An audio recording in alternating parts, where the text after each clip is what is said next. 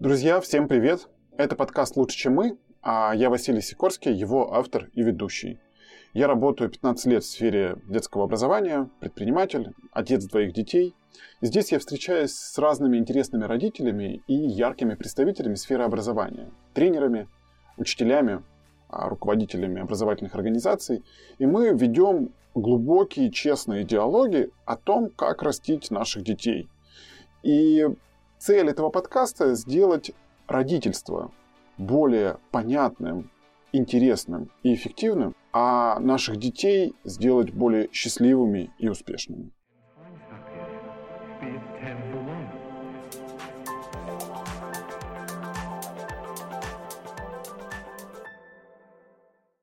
Друзья, я сегодня хочу отдельно проговорить про гостя, который ждет вас в предстоящем эпизоде. Это предприниматель из Узбекистана, а, который делал много успешных и неуспешных бизнесов как в Узбекистане, так и в Иране, в Вьетнаме, Мьянме, Египте, Дубае. А, Все это большая череда проб, ошибок, успехов, падений – у него была очень такая, на мой взгляд, для меня шокирующая история с первой крупной компанией, которую он сделал а, в Узбекистане. Это компания Paynet. Мы немного касаемся этого в конце. Если хотите, почитайте про его историю, Батыр а, Ревджанов и компания Paynet. Чем она закончилась и как все это выглядело. А, помимо этого, он а, долго, после того, как жил в Узбекистане, надолго уезжал и жил в Дубае, в Москве, пробовал бизнес запускать. И потом вернулся сюда, в Узбекистан, и сейчас очень активно вкладывается в развитие своей страны для того, чтобы а, повысить уровень образования. У него самого трое детей, и сейчас один из его благотворительных проектов – это локализация компании Khan Academy. Khan Academy – это платформа, которая исходно создавалась в Штатах, и она бесплатная. Она предназначена для того, чтобы каждый ребенок мог а, практически по любому предмету а, подробно изучить все материалы в виде предзаписанных видео. И там тестов, сейчас она сильно развивается, в нее там и Google, и Билл Гейтс лично инвестировал. И вот он локализует ее со своей командой а, вместе с женой а, под узбекский рынок для школьников а, Узбекистана, которые смогут потом это все смотреть на узбекском языке. Второй его проект это IT-академия Astrum, это peer-to-peer обучение, то есть когда один студент учит другого студента с помощью менторов и наставников. Это крупнейшая IT-академия в Центральной Азии. Она сделана по примеру и подобию а, международной школы 42. А, сделана очень масштабно, емко. Мы также много говорим с ним об этом. Это очень интересный проект, который должен оказать значимое влияние на а, образовательную среду в Узбекистане. Ну и в целом поражает энтузиазм гостя, его желание и готовность вкладываться в свою страну, менять ее пространство, будущее. А, короче говоря, получил гигантское удовольствие от общения с ним. Очень рекомендую к прослушиванию эпизод, который дальше.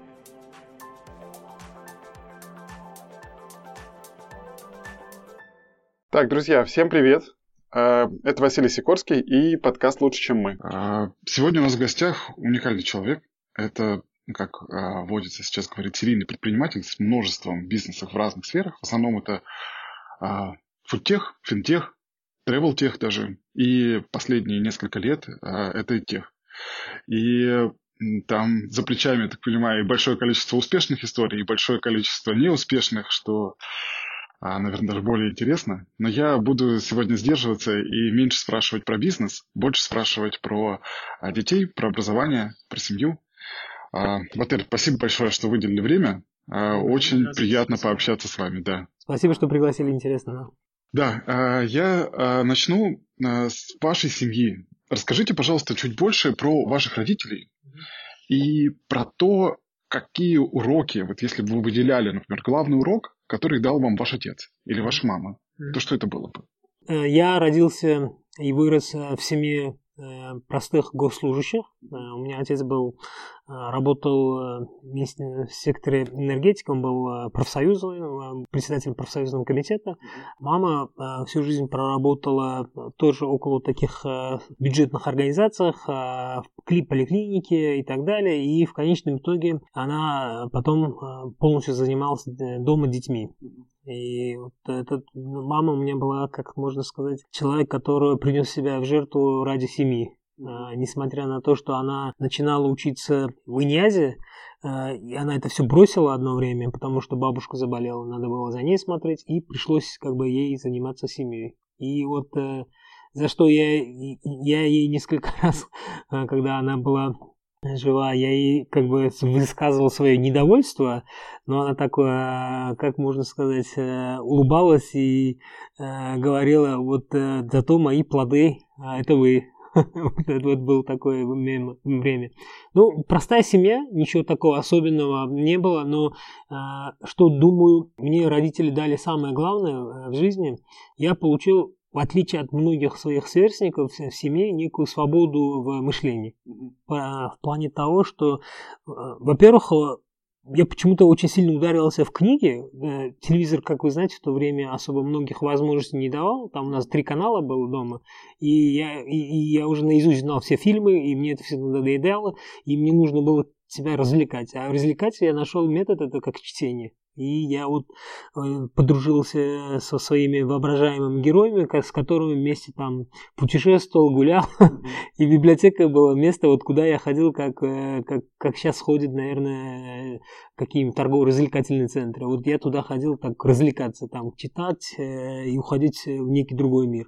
И вот родители вот мне всячески поддерживали в этом в плане того, что мы, как, как бы была простая семья, э, обычно у нас дома были э, барашки, у нас были домашние этот, э, в Узбекистане, да, свое хозяйство у нас было, и помимо того я должен был помогать по хозяйству, и я должен был с этим справляться и выделять время на это. И я думаю, мне с этим повезло, что родители какую-то слабинку некоторое время давали, чтобы я мог э, почитать, сходить, сбегать, и э, в этом, я думаю, большое uh-huh, преимущество. Uh-huh.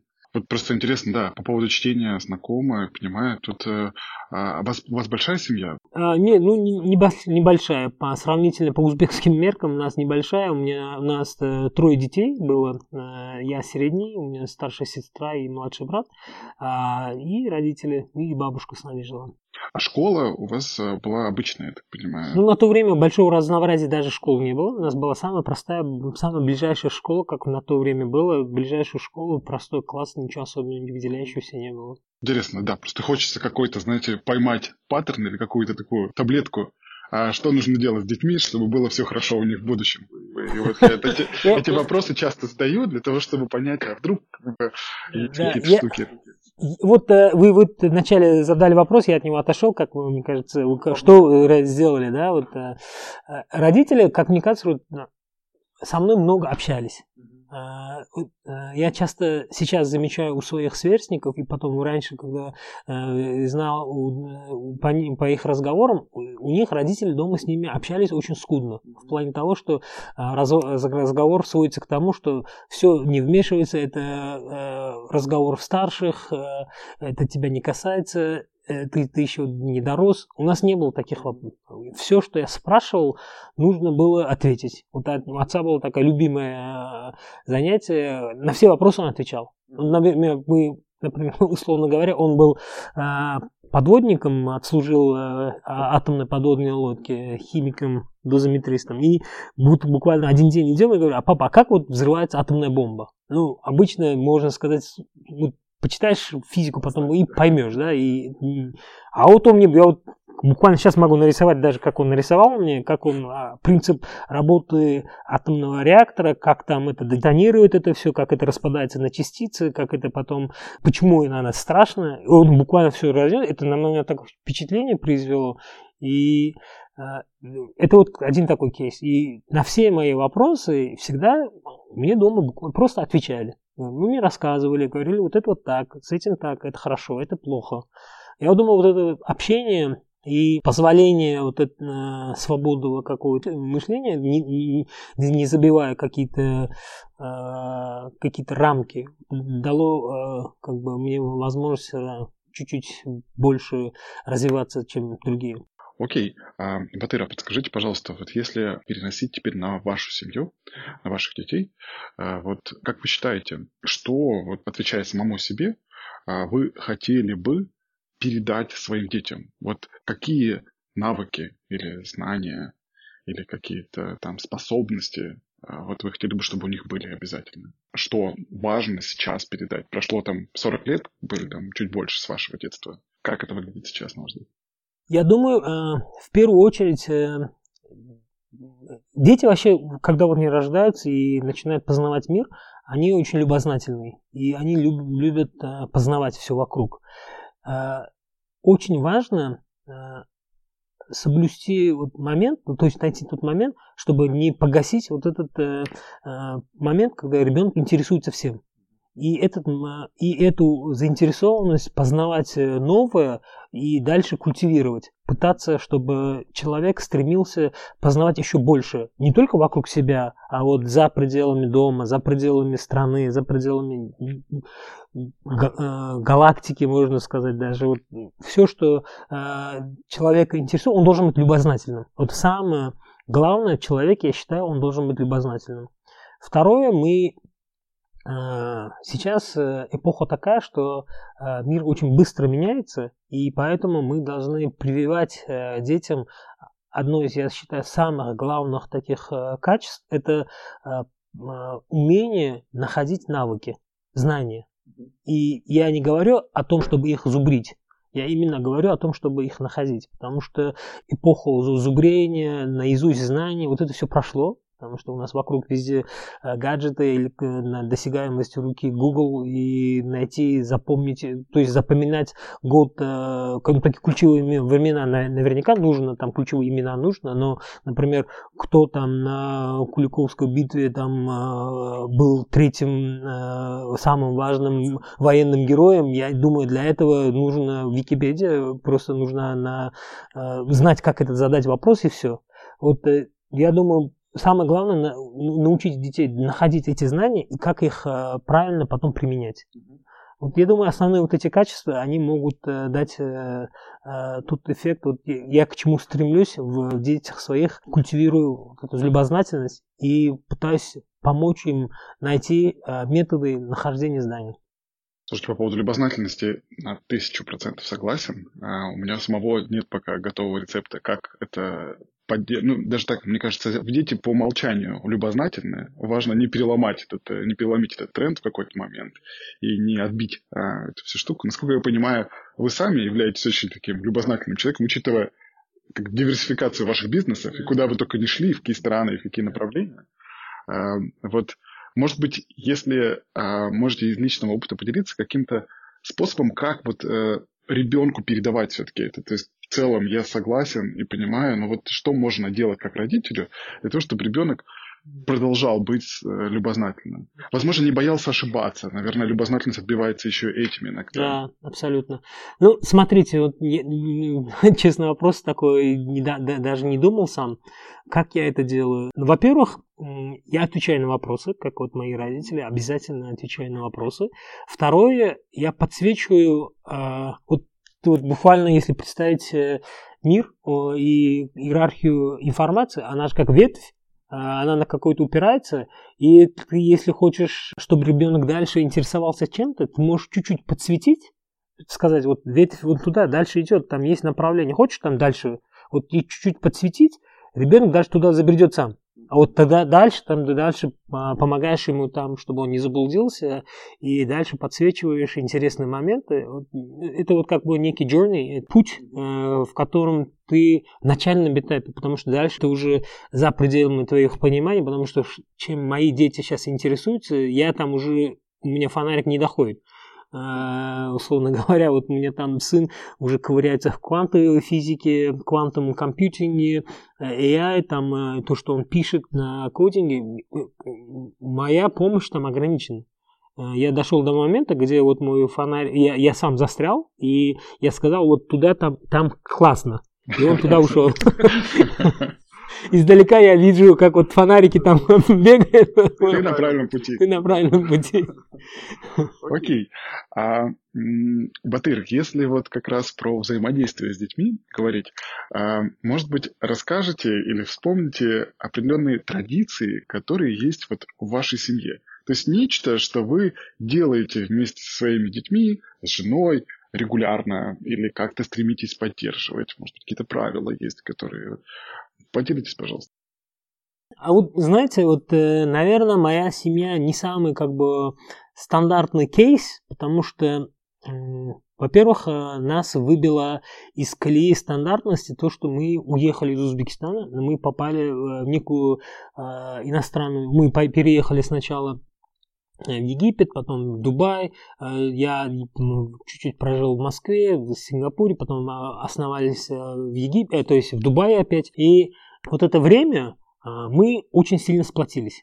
Вот там, я думаю, у всех, кто пытается поехать за рубеж, они через, через это проходят, ты ощущаешь, что семья, семья становится неким каким спецназом, который должен вместе решать очень много вопросов. Там это вопросы быта, это вопросы обживания, среды, нахождения, ну, добывания еды не надо говорить, но как бы сказать правильное структурирование, как, куда, когда сходить, как, потому что мы привыкли на определенному быту, и переходишь, это все сбивается, и это должно как бы меняться. И вот мы на период э, нахождения э, за рубежом вот прошли вот этот некий этап очень плотного сплочения. И э, по ходу э, нашего проживания, так как у меня специфика работы такая, что я не должен был каждое утро в одно время уходить, в одно время возвращаться, я работал ремоут и часто путешествовал, ездил туда-сюда. У меня операционно было в нескольких странах, и я как э, базу использовал Дубай.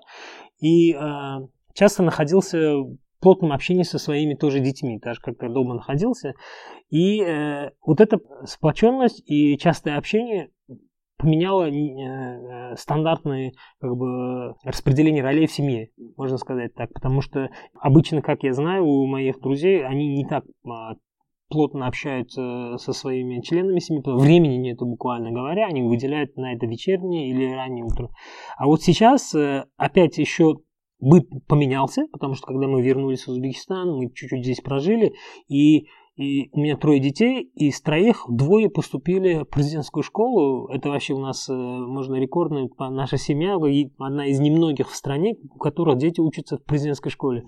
Там туда попасть очень э, трудно, там Кембридж проводит э, отбор, абсолютно прозрачно, там а, британская система, британские учителя, отцей делают, э, и на одно место, по-моему, 280, что ли, вот так, человек э, по всей стране. И при этом ты, чтобы квалифицированно сдать туда документы, у тебя все должны быть пятерки. Вот это вот среди 200, 100, условно говоря, 70 и 50 пятерочников тебя должны выбрать. Это старший класс это можно учиться? Или это уже после школы? Это нет, это туда ты поступаешь э, шестого класса. С пятого, я извиняюсь, с пятого класса. И вот, э, ну, несмотря на это, мой старший сын поступил номером один по Ташкенту, номером два по республике, а второй поступил пятым, что ли, вот такой по стране. Ну, хороший результат. Ну, это, почему я говорю, они, э, это школа-интернат. Э, теперь они приходят дома, э, домой только субботу-воскресенье. И э, дочка средняя, она учится в частной школе. И мы быт э, с женой пытаемся строить таким образом, что на субботу-воскресенье я пытаюсь почти, ну, иногда не получается, не делать бизнес-встреч, там, этих, полностью посвятить ее семье.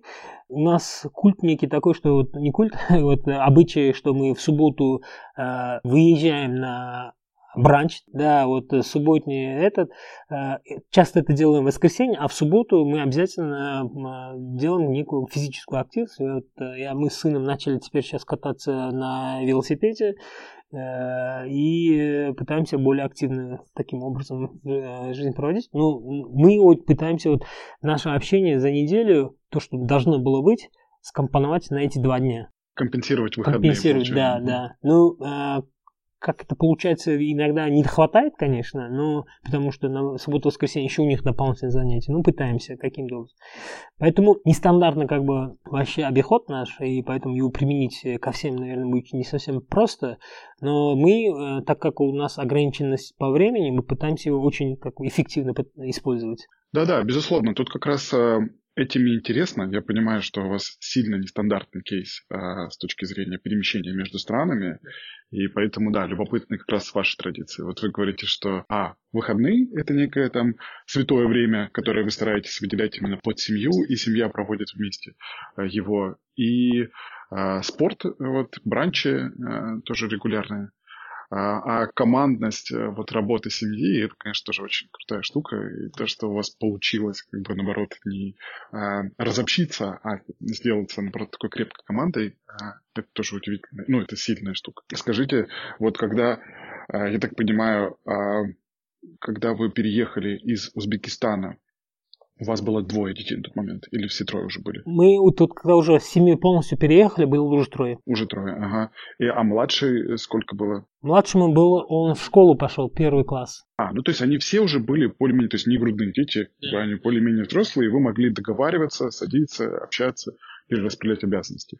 А когда вы, вот, вы совершали много поездок, так понимаю, там, не знаю, и Мьянма, и Вьетнам, и Иран, и все, все на свете, а база была как таковая в Дубае. То есть семья с вами в эти моменты не ездила, скорее нам Не часто. Ну, это, так как э, ездил э, не совсем простые направления, и я не знал, что меня там ждет, и не всегда хотел забирать э, в эти как бы непонятные ситуации семью, потому что часто сталкивался, ну это отдельный разговор, например, в Египте во время э, Э, революции, в день революции я там э, был единственным человеком, который въехал в страну. Все бежали, а я въехал. И э, как я там проходил через баррикады, ну, через это семью проводить нельзя. Поэтому я это, это не рисковал особенно. Или там, например, когда я поехал Э, в Бирму в Мьянму. Э, мы там решили запускать платежный проект, и в качестве единственных возможных э, влиятельных партнеров ко мне привели людей. Потом выяснять, это были ворлорды. Это как это на русском будет, это Э, полевые генералы, да, э, бывшие генералы, которые ушли там в подполье, и потом, ну, они достаточно очень сильно влиятельны, у них огромное количество денег, и сказали вот эти самые чуваки, ну, мне там чуть-чуть было не, не по себе с ними сидеть, бизнес-вопросы осуждать, но такие э, места особенно там детей не люблю возить. Ну да, Мьянма не самое туристическое место, мягко говоря. Окей, а, понял. А, Батыр, вот тут, если есть возможность что-то вспомнить. Последний, наверное, вопрос касательно вашего детства. А, вот а, про чтение в детстве, говорили, много читали. Может быть, получится выделить какие-то книги, которые вот, ну, а, значимо повлияли на вас, и, возможно, которые вы каким-то способом пытаетесь, опять-таки, ну, навязать, не навязать, но передать детям, чтобы они тоже их прочитали. Вот, может быть, что-то выделите из детства. Ну, однозначно Джюль Верн, потому что, э, как я вам сказал, я любил э, читать про путешествия. И вот этот... Э, почему? Потому что когда я читал путешествия, это вот у меня было такое ощущение, что я сам туда ухожу. И вот вместе хожу с ними, там гуляю. И вот наверное, из-за этого много сейчас э, путешествовал и как бы э, накаркал себе, что очень сильно хочу этим заниматься. Иногда говорит, думаю, что э, эти самолеты чуть-чуть надоедают, дома, хочется оказаться. Но вот детям хочу привить именно больше прочитать книги про путешествия, во-первых, потому что они познают мир по-другому. И второе, я очень сильно хочу, чтобы они больше читали про фантастику. Почему фантастика? Потому что э, я очень э, э, твердо убежден, фантастика способствует развитию креативного мышления. Вот был кейс, например, в Китае определенного времени, вот они задали вопросом, да, почему мы все время копируем, а у нас не производится что-то новое ну, там пригласили э, э, ученых, там сами внутренне начали обследовать, они пришли к мнению, что вот молодежь, когда они воспитываются, их очень сильно прокачивают вот этими точными науками, они вырастают некими роботами, которые точно знают, как просчитать, просчитать и так далее. Но когда им говоришь, придумай что-то новое, у них это мировоззрение ограничено. Во-первых, а, сама а, среда, она ограничена, и э, те, что они, то, что они учат и изучают, тоже ограничено. Э, поэтому было рекомендовано, вот они поняли, что для этого не хватает фантастических этих. И правительство Китая, что оно сделало, это чисто таких, э, таким коммунистическим путем, дало поручение всем писать э, фантастические книги. Поручение э, партии э, было исполнено на пятерку, на следующую пятилетку они начали штамповать этих книг немалое количество, и сейчас на сегодняшний день вообще китайская фантастика считается одним из таких самых передовых. Ну, я не читал, честно говоря, это я, я по-моему, в каком-то бизнес-инсайдере или где-то, или то ли Гарвард Review где-то прочитал эту статью про этот кейс, и вот они говорят, что качественно сама фантастика тоже улучшилась, которая начала продаваться не только внутри, а также за пределами, но при этом новое поколение, которое вырастает, у них подход и мышление и отношение к работе тоже начинается меняться. Он более креативным становится. Я поэтому вот э, две направления не зацикливались на каких-то авторах. Я пытаюсь подсветить детям, что вот э, это будет не только интересно, но и полезно. Слушайте, да, по поводу Китая я слышал этого кейса, интересно. У них а, есть а, из science fiction задача трех тел. Вот у меня мне очень много рекомендовали почитать. Это новый какой-то science fiction китайский. И прям много знатоков говорили, вот это стоит почитать. Наверное, вот, вот эта волна, которая Может быть, да, это как раз вот э, результаты вот этой волны, действительно. А, смотрите, а если еще все-таки немножко про семью, а, вот э, в этой вашей командной работе, а, если попытаться выделить а, роли ваши и а, вашей жены Негоры. А, да, вот, а, понимая, что они нетипичные, скорее всего, в целом для Узбекистана, и, возможно, там и для России точно так же, наверняка, вот из вашей э, специфики вашей деятельности. Вот какая ваша роль во взаимодействии с детьми и в семье в целом? Вот можете рассказать? Да, ну, э, ну говоря про э, устои и роли внутри э, семьи, мы э, мы, я бы не сказал, мы суперсовременная семья. Мы придерживаемся классического такого узбекского устоя, где а, отец это глава семьи, а, а, мать она, она как бы у нее есть своя э, очень важная роль.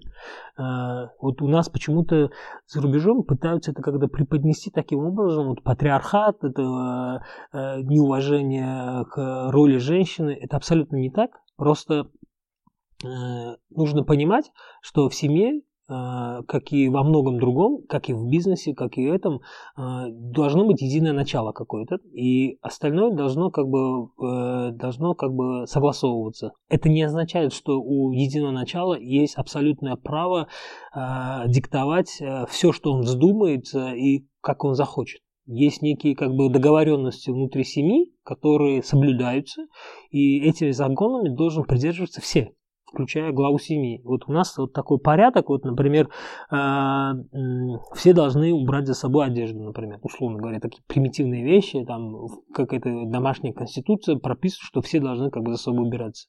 И я показательно это делаю сам. Или, например, после того, как мы прокатались на велике, каждый должен почистить велик сам. И я это показательно делаю сам. Или же а, я читаю намаз, вот э, исламской религии, мы должны совершать пять дней, пять раз молитву в день. И самый показательный, э, мы с, э, с женой служим примером. Вместо того, чтобы настаивать на том, чтобы дети что-то делали, мы показываем это своим примером. И я думаю, это очень неплохо как бы дает свои результаты, работает, по крайней мере, на сегодняшний день. И дети тоже понимают, э, что э, правила, э, они не как бы утверждены внутри семьи для них, а они для всех. И никто не имеет права их как нарушать. И все должны их придерживаться. И вот, например, дочка мы иногда, вот она любит такие эти вещи, когда я вот прихожу, говорит, а папа, а, а у тебя что-то этот пиджак там валяется? Я говорю, да, правильно, вот сейчас я его не успел, потому что у меня был звонок, как раз я его собирался повесить. А говорит, ну ладно, я, я так удивился, у тебя пиджак валяется. Она любит так подкалывать. Правила-то едины. Да, да, да. А, понял. То есть вы говорите, что личный пример, эм, есть история, и вы, как глава семьи, а, максимально транслируете личный пример. Окей, а если ну, может быть, какие-то, не знаю, вот э, если говорить там, вы сказали про семейную конституцию, вот э, вы скорее э, какую, то есть, не знаю, условно, правило задает отец или как бы вы как совместно обсуждаете? А, там, не знаю, условно, как executive power, э, это кто, опять-таки, вы, э, скорее, там, не знаю, наказание определяете, что будет делать, что не будет, или, опять-таки, как-то вы совместно? А, тут Негора какую роль э, играет, как она выступает в этот момент? Честно сказать, сразу, как вы сказали про Негору, а, я думаю, мне удивительно, вот не знаю, услышит это нет, мне очень сильно повезло с женой, я э, не без особенных этих приукрас, э, она вокруг меня создает некую ауру, чтобы я себя чувствовал комфортно. Ну, соответственно, я пытаюсь тоже делать, тоже делать в ответ. И вокруг, внутри семьи она вот очень точно, я знаю, что пытается как бы преподнести детям так, что последнее слово должен сказать все равно отец. Ну, я этим не как бы, как бы это ни звучало, не пытаюсь как бы... Не злоупотребляю. Не злоупотребляю абсолютно, э, потому что я сторонник того, что у нас был консенсус. Например, мы, например, э, условно говоря, пойти в какой э, ресторан, да, кто-то хочет турецкое, кто-то хочет суши, кто-то хочет узбекское или что-то, да. Я не могу сказать, все, мы идем там, кушаем плов, Такого нету. Мы, мы можем сидеть, обсудить, там, а мы же вот это было, там, а потому что вот так, вот так. Ну, это вот я сам такой примитивный. Или там выбор фильма, или там э, э выбор того, куда мы хотим пойти э, на, э, отдохнуть, да, семейно. Вот все вот эти вещи я пытаюсь построить именно таким образом, э, чтобы э, члены семьи, вот дети, они чувствовали вовлеченность в процесс. В обратном случае возникает такое, что они как бы будут считать, что за них все уже решено, и им, в принципе, думать не нужно. А так, э, когда ты вовлекаешь в процесс принятия решений детей, у них возникает потребность принятия осознанных решений. И они начинают чувствовать ответственность за принятое решение, потому что они должны это дальше обосновывать. И почему это так? Потому что мало того, что они когда что-то говорят по предложению, я часто спрашиваю, а почему это так? Почему это было предложено? Ответ просто так не приемлется. Должен человек, как и я сам, когда меня э, дети спрашивают, а, папа, а почему мы должны вот это сделать? Я всегда имею возможность объясниться. Почти никогда не бывает такого, что потому что так. Потому что я захотел, такого не бывает. У меня есть логическое объяснение, соответственно, я пытаюсь добиться логического объяснения во всех их поступках, что дает им, что заставляет, думаю, думаю их Э, осмысливать э, свои действия. Слушайте, тут я на тысячу процентов опять-таки разделяю. Э, мне кажется, это обычно называют некой качеством субъектность называют. Очень важно придать субъектность ребенку, чтобы он как можно раньше брал, готов был брать на себя ответственность и за суждения, и за решения, и за какие-то поступки конкретные. А можно, если коснулись а, Егоры, можете чуть больше рассказать про нее, может быть, чтобы легче было рассказывать, э, в таком ключе задам вопрос. Вот за что вы ее цените больше всего? И в чем, на ваш взгляд, вот некая ее суперсила? Вот скажите, пожалуйста. Ее большая самая такая отличительная часть, а, она намного лучше э, разбирается в точных науках, чем я. Это однозначно. у нее э, она, она почему-то уверена, что это генами передается. У нее отец математик, э, и она э, уверена в этом, что по генам ей передалось математическое. Это я, я сторонник другого, другой школы мысли, когда я абсолютно не верю в передачу генами, и я считаю, что она выросла в среде, где ей помогло это познать математику лучше. Соответственно, мне повезло в плане того, что с детьми при воспитании она может э, пользоваться своими вот этими навыками, знания, хорошие, хорошими знаниями математики и точных наук. И это дает вот э, существенное как бы облегчение того, что мои дети очень быстро начали раньше э, погружаться в вот эти точные вещи э, раньше, чем другие. Это вот первое. Второе, э, она очень такой сильный дипломат. Э, она, э, если у нас как бы, ну, семейные взаимоотношения, вы как понимаете, иногда бывают э, страсти накаляются, там стороны как бы не видят э, компромисса, и она может вот так э, плавно отойти как бы нек, неким образом в сторону и дать как бы э, иллюзию того, что решение принял я. И мы, как эти, эти э, мужчины, которые радостно принимающие решения, э, махая своими жашками, бежим вперед, говорим, вот какой я крутой.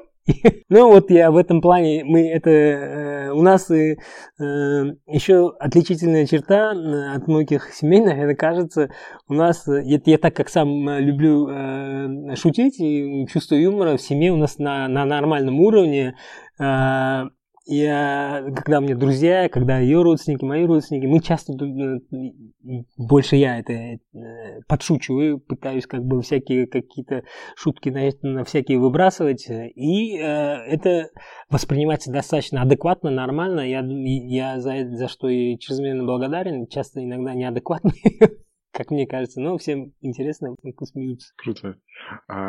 А, у вас кто, если сравнивать вас и Егора, кто более эмоциональный, на ваш взгляд? Я. Я более эмоциональный, я более вспыльчивый, э, я больше эмоций, я больше вот этого, и э, она вот э, сбалансирующий какие бы какой-то противовес, можно сказать. Угу, круто. А скажите, вот если теперь коснуться точных наук, вы проговорили про Егора, про ее опыт, я, когда готовился к интервью, смотрел, у вас как раз дочь а, там участвовала в какой-то олимпиаде а, в Германии, по-моему. И там и химия, и биология, и математика, и физика. Вот прям много точных наук, целый букет. Вот как у вас среди ваших троих детей, все ли они разделяют симпатию, скажем так, к точным наукам? Всем ли удалось привить это? Если да, то каким образом? Если нет, то расскажите чуть больше, как вообще происходит это А, вот это вот э, это, наверное, напутствие э, молодым э, ребятам, которые ищут э, свою сопутницу в жизни. Ищите девочек-математиков, они очень классные. Но это не, не в обиду другим девочкам, может, наверняка есть другие качества, но вот мы, в этом я стопроцентно уверен. По крайней мере, по образованию ваших детей у вас стопроцентно не будет никаких проблем. А если более серьезно, изначально мы, когда начали заниматься образованием своих детей, э, я вот э, точно уверен, что в жизни я увидел, э, что если ты имеешь возможность на ты обращаться с цифрами, остальное тебе дается достаточно нетрудно.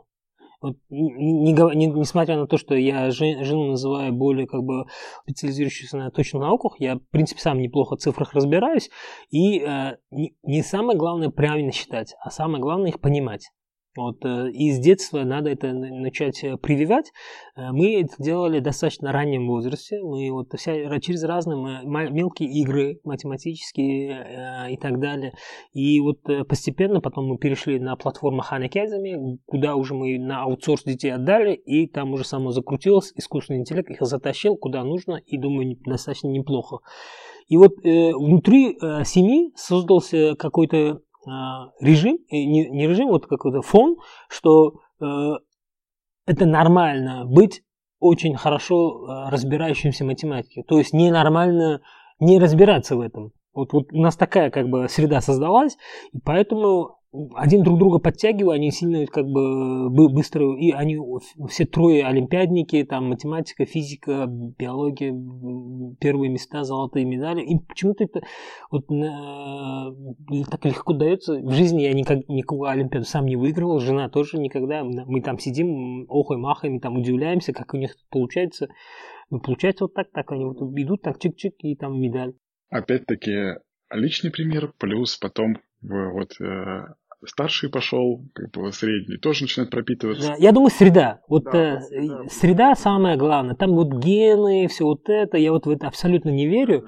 Я думаю, вот мы вовремя, э, вот, опять-таки же, э, у меня была мысль, но execution power, это все равно не гора, это мы вместе совместно как бы создали вот эту среду, где у детей появилось э, желание э, познавать э, точные науки и детальнее. Вот эта среда а, способствовала тем, что не надо очень упорно с каждым потом заниматься, потому что эта среда засасывает само по себе, само по себе это как бы уже начинает формировать ребенка. Скажите теперь, если вот коснулись Хан Academy, перейдем вот к этому блоку. А, тут интересно в целом и касательно а, роли Негоры а, в этом всем, потому что, насколько понимаю, она очень сильно вовлечена а, вот, во всю эту штуку. Расскажите чуть больше вот про саму историю возникновения.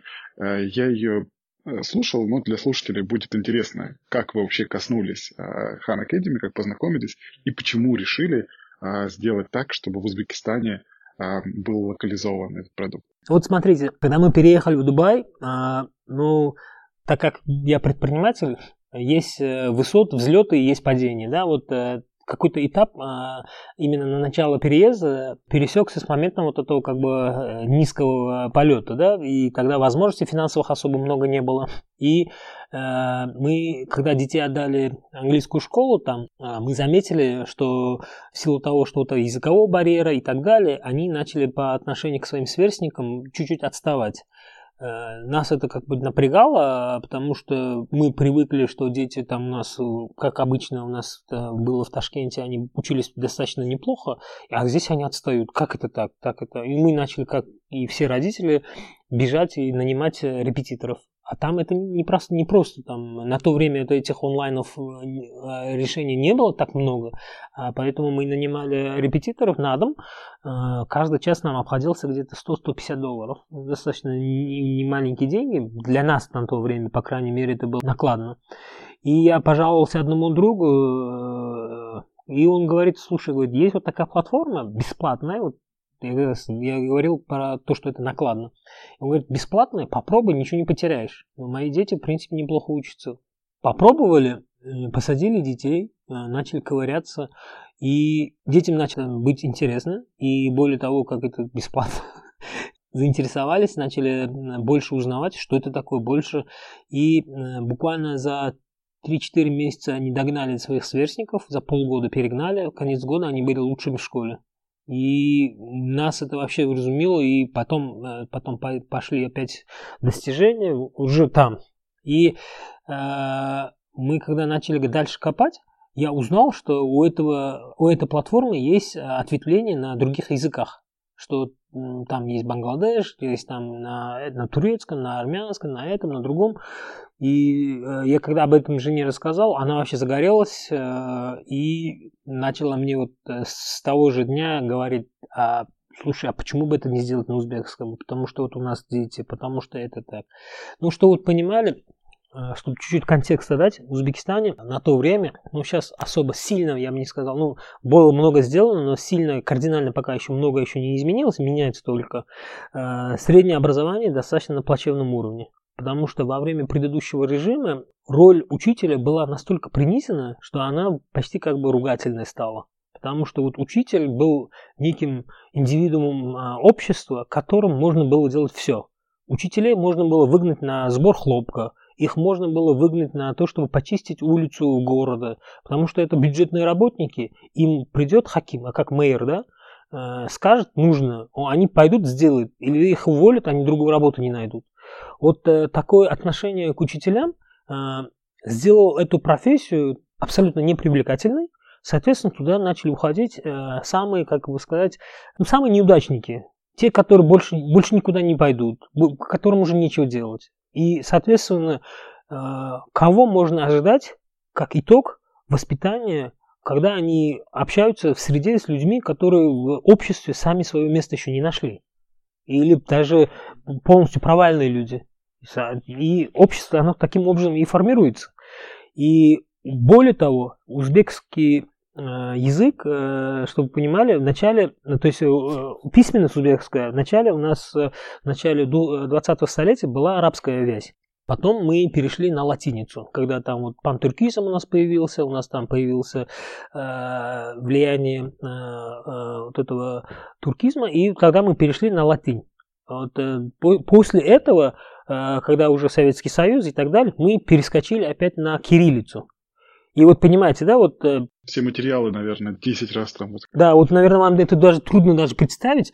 Вот э, целые поколения должны были учиться и переучиваться писать и читать на новом э, письменности. Фактически новый язык для них. И, а те, которые создавались на одном, а, а, они отставались там. Никто, например, кто писал на арабском, не будет учить латынь, чтобы переписывать все свои труды на латынь. А, или обратно на, дальше и на кириллицу, потому что они уже профессора, они так возраст, никому это нужно. И ладно, мы пережили этот период, когда вот мы прожили с кириллицей. Кириллица там, сколько мы там прожили с ней, 75 или 80, 70 лет с чем-то, да? И более-менее там какой-то какой контент э, начал э, формироваться, кристаллизироваться. И первое, что делает предыдущий президент э, для того, чтобы как бы прервать узы с СССР, он переходит на латынь, на латинский алфавит. Окей, если ты это делаешь, ты должен делать последовательно. Тебе надо было перевернуть всю литературу, всю письменность, все-все-все-все-все. Но это сделано, было сделано очень поверхностно. Соответственно, опять вот generation gap, то есть э, зазор э, в поколении. И все, которые учились на кириллице, они там остались опять, а все, которые перешли на кириллицу, побрели по новому пути. И контент перестал создаваться на латынице, потому что все, которые креатор, то есть создатели на кириллице, перестали делать ее на латынице. А вот эти переводы занимали долгое время и так далее. И новое поколение, оно начало расти э, в вакууме. Получается, их забили с точки зрения некачественного образования, плохого качества учителей и абсолютно отсутствием контента на узбекском языке. Он был ограничен тем, что он был предоставлялся им тем малым, ничтожным количеством, то, что генерировалось на латыни. И вот в этом вакууме какой, как, какого качества вы представляете общество может э, возрастать? Вот мы получили то общество, то, что и получили. Я очень долго думал насчет этого. Для меня это была больная тема, потому что когда я прожил в Москве, э, вы, вы жили в Москве? Вы наверняка э, отношение к нашим э, работникам из Узбекистана, вы наверняка видели там отношения. Вот это, я не хочу сейчас углубляться в эту тему, но меня это очень, очень сильно задевало. Я задумывался насчет этого, как это глобально можно каким-то образом поменять. Понятно, что экономика, понятно, что это, но в конечном итоге они же не образованные. Как можно это вот поменять? Я не видел никакого метода, кроме как какое-то должен быть нестандартное э, решение, когда вот все это конкретно должно поменяться. Вот, вот нас озарило с женой, что Хан Academy может стать одним из механизмов такой работы, потому что мы, во-первых, весь контент пересоздали э, на латыни, э, он полностью на узбекском, и он мирового качества. Э, на, американском, э, на американской платформе, мы ее полностью переделали, он отвечает всем мировым стандартам. И он бесплатен. И он сильно заменяет э, процесс обучения для детей, которые не могут себе позволить репетиторов. Сто процентов весь цикл образования он, конечно, не может заменить, но он дает очень сильно такое подспорье. И вот в купе всего вот этого, то, что э, мы насчет этого очень сильно э, болеем, э, семейно мы болеем за тему того, что необразованность общества – это плохо, это зло, надо с этим что-то делать. Как, как мы увидели результат на своих детях, мы хотели это применить к обществу. И вот на основе чего вот наш благотворительный проект и родился, в принципе. Слушайте, очень прям а, интересная история. И вот сейчас, э, мне кажется, на примере Узбекистана очень хорошо видно, как письменность влияет на образование в целом населения, на экономику, как следствие, на все-все-все. Вот прям, да, то есть я даже не знал вот про этот сложный путь, что была вязь, латиница, кириллица, снова латиница, и не задумывался про вот последующие эффекты, которые вы проговорили, а, да, это прям... Вообще, вы знаете, вот исторически сложилось таким образом, что вот э, былые такие завоеватели, я в нескольких местах читал, была такая практика, если ты хочешь полностью поработить страну, ты должен забрать у нее язык. Вот э, что было сделано во время СССР, на, на, на нас повесили русский. Э, вот э, узбекский начал как бы становиться второсортным. Ничего против русского языка не имею, но при этом никаким образом национальный язык не имеет права становиться второсортным. Далее его начали очень сильно прессовать с точки зрения недостаточности контента. Мы должны вот компенсировать вот эту недостаточность неким образом другими методами. Потому что с классическим методом воспитания учителей это дорого, долго и неэффективно. Очень сложно, да, процессно очень сложно это, да. Угу. Слушайте, а я, да, наверное, так сам сейчас поделюсь э, с слушателями по поводу да, интересных особенностей вот, перевода, что вы когда стали локализовывать, столкнулись с тем, что просто недостаточно, кажется, что ну что там, сделай субтитры, как бы, замени голосовую дорожку. Но нет, этого недостаточно, потому что узбекский язык длиннее, чем английский, те же самые предложения. Поэтому вам пришлось полностью переделывать все видео и процесс оказался сильно сложнее, чем виделся на берегу. Вот э, если коснуться следующих аспектов, какие еще э, вот некие неожиданные сложности возникли, и какие вы на текущий момент видите э, ну, вот тоже определенные преграды, которые мешают э, Khan Academy распространиться на весь Узбекистан и вовлечь в обучение на этой платформе всех школьников э, страны. Ну, э, во время перевода мы столкнулись, э, мы начали для себя открывать узбекский язык, условно говоря. Ну, мы дома на нем разговариваем, я вырос в узбекской среде, учился в узбекской школе, мой первый язык это узбекский язык, но мы его системно и структурированно не учили, оказывается.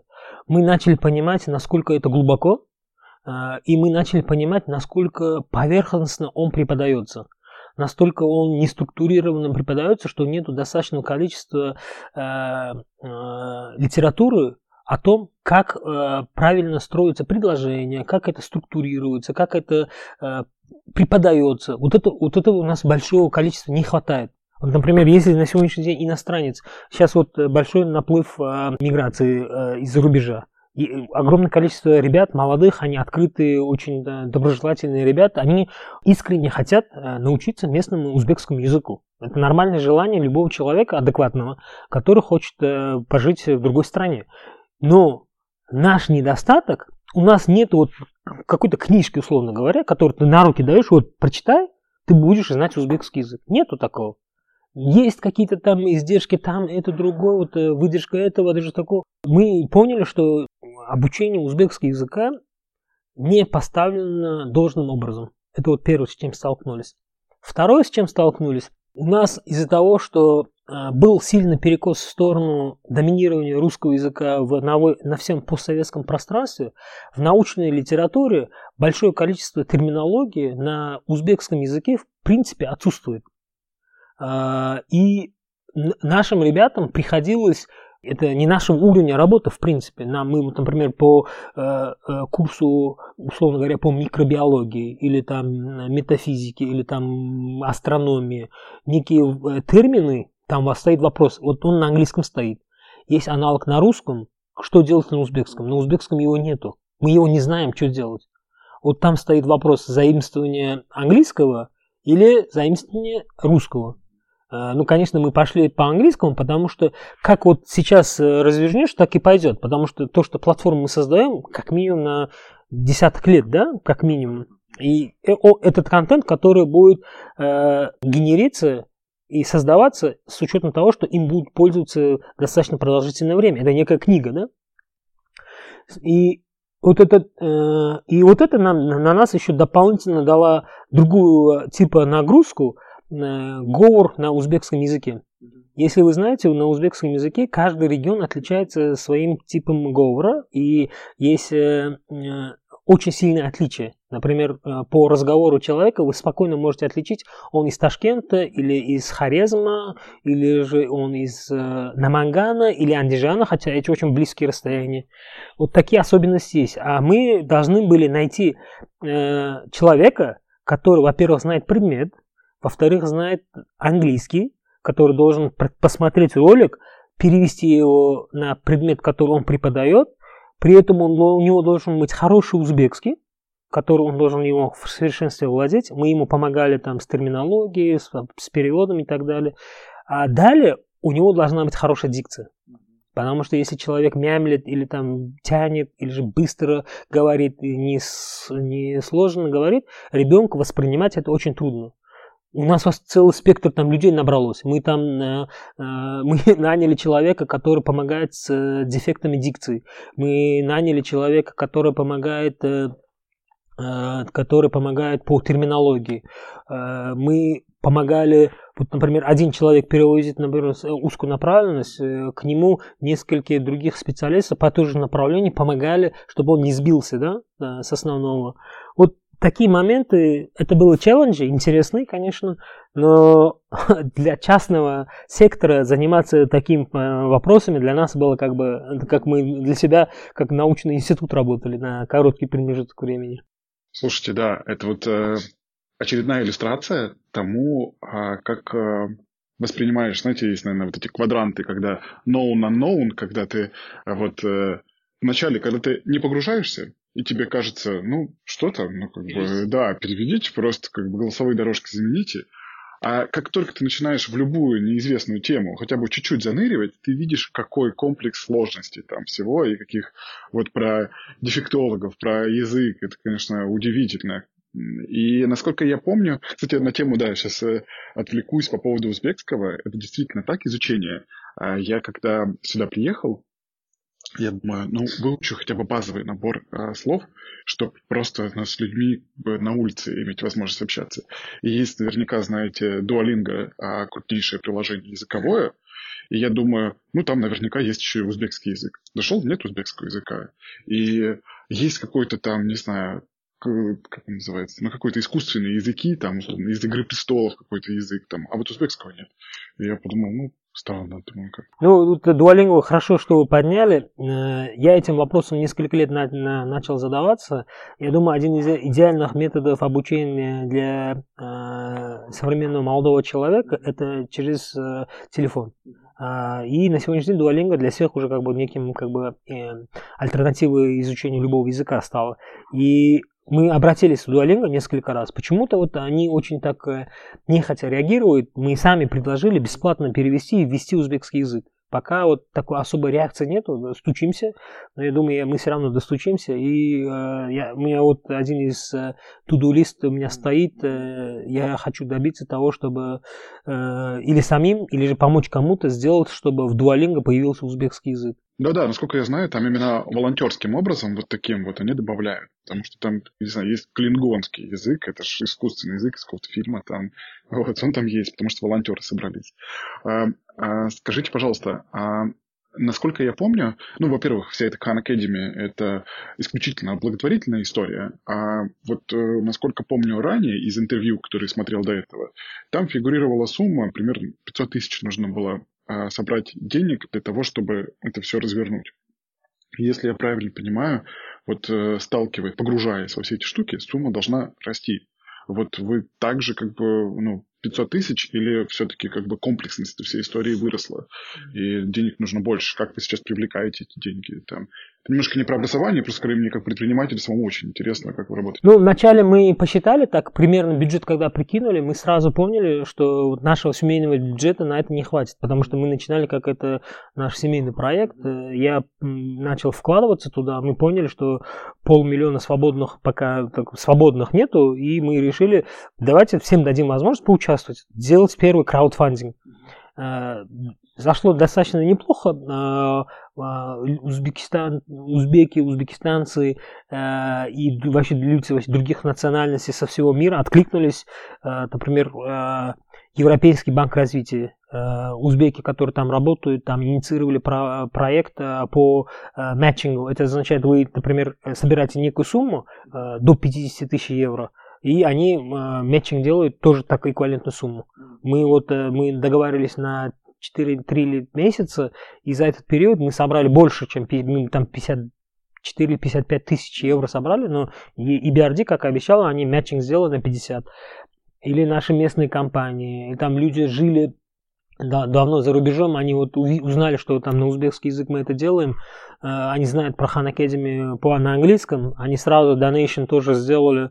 Э, вот э, был такой хороший эксперимент, первый краудфандинговый проект, благотворительный, без участия государства. Мы собрали порядка на начальном этапе 400 тысяч, из них 350 тысяч ушло на локализацию. Мы, во-первых, в истории Хан Academy самый быстро переведенный язык. За 18 месяцев мы перевели, они до сих пор удивляются. А, второе, мы сам, наверняка, мы, наверняка мы вот снимем насчет бюджета, надо еще пообщаться. Один из самых дешевых ну, не дешевых, как мы сказать, мы lean, да, такой, потому что это полный стартап был, потому что методология была, мы, никто из основателей денег никто не получал, все такое на добровольной основе, нету корпоративной структуры, все такого на энтузиазме, все зажигают. Единственное, мы платили профессионально вот этим э, учителям за то, что и, их труд был достаточно достойно оценен. Мы не хотели их эксплуатировать, потому что они достаточно уже непростой путь прошли в своей жизни, и они должны были зарабатывать. Я категорически был против того, чтобы... Ну, все равно были учителя, которые... Я им чрезмерно благодарен. Приходили, говорили, я вам напишу курс, но одно условие, брать деньги не буду. Вот принципиально. Что сделаешь? Не, окей, большое спасибо, огромное этот, мы их отдельно потом благодарили. Э, вот мы уложились достаточно неплохо, потому что я знаю, что, например, а, не буду называть, давайте страны. Вот знаю э, другие страны, они уложились где-то в миллион-полтора, э, а, потому что мы общались с несколькими странами, по их опыту, по их объемам, они говорили, вот без миллиона-полтора вообще не думайте. Мы думали, окей, мы 500 соберем, потом доберем, потом эффект покажем и потом доберем. Вот Э, получилось за 350, и потом мы сейчас дальше э, продолжаем э, фан, там, со, то есть фандрейзинг, эта жена больше этим занимается, только для того, чтобы для промоушена. И вот для того, чтобы проникать этой платформе дальше в большей массы, нам один из таких ключевых моментов в регионах не хватает двух вещей. Это первый интернет, во-вторых, э, это девайс, некий девайс, чтобы ребенок э, мог заниматься. Ну, в Ташкенте с этим проблем нет, поэтому многие вы даже не понимаете, не ощущаете этого боли, но когда вы уйдете глубоко, вот там увидите, что есть семьи, там достаточно плачевном состоянии, не могут себе позволить компьютер, телефон, или там нету интернета, покрытие очень плохое. Вот я надеюсь, вот сейчас школы начали подключать оптики, ко всем школам государство довело оптику. Надеюсь, там больше появится возможность подключения к интернету.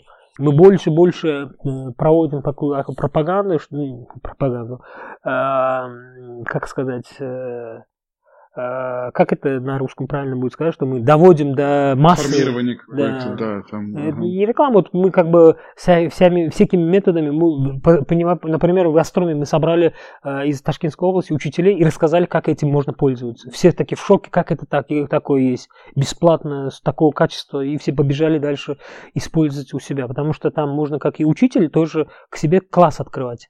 Ты можешь класс тоже контролировать. Э, вот такими методами пытаемся это в большей массы внести. На сегодняшний день уже вот последняя статистика, более 800 тысяч детей по стране учатся бесплатно на платформе. Это как-то вы мерите типа МАУ, там условно, э, Active Users или скорее, которые в целом пробовали? Это, это не МАУ, а, там МАУ, по-моему, чуть-чуть она меньше существенно, но это люди, которые зашли, зарегистрировались и начали пользоваться. Это all, all users tried the platform, можно так сказать. 800 тысяч. А учащихся около 5 миллионов, да, наверное, в э, Узбекистане? По, по Узбекистану э, чуть больше, по-моему, как мне э, говорили, порядка 7 миллионов, 7 или 8 миллионов. А, уже даже 7-8 миллионов, да. да. Это тоже, кстати, удивительный факт про Узбекистан, потому что у вас больше 50% населения там молодое, молодое да. да, до 18, по-моему, да. Ага. А скажите, наверное, последний по поводу Хан Academy вопрос. Эм, вот если говорить про некую ну, условно, вы как предприниматель, а ваша а, цель по нему, вот как вы измеряете для себя некую результативность, вот что вы скажете, окей, этот проект реализован хорошо, отвечая себе самому на этот вопрос, и на какие там метрики, условно, будете смотреть, отвечая на этот вопрос. Для меня вот э, мы, э, вот когда мы думали, э, когда мы скажем, что проект реализован, Первый показатель – это когда платформа полностью доступна на узбекском языке. Это этап сделан. Второй, мы себя некий как бы KPI от, отметили, это миллион зарегистрированных пользователей. Мы к нему очень близки. Да, вот начало, начало следующего года или к концу этого года, наверное, к этому дойдем. Для себя я буду уже считать проект э, успешно реализованным. Сразу после этого, потом уже, уже по накатанной пойдет там уже как ком, э, по нарастающей уже э, э, наше участие такого существенно особо больше не требуется.